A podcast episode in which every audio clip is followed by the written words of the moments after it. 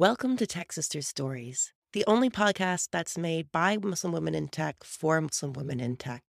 Listen to the amazing stories from our community.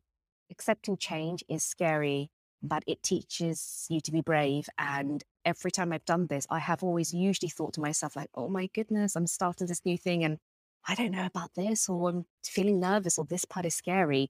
But in the end, you probably had some difficult moments, but it will force you to grow. Educate yourself, go and be better, strive for more. Find inspiration.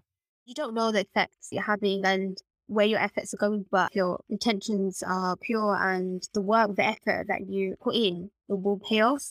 You may not get everything.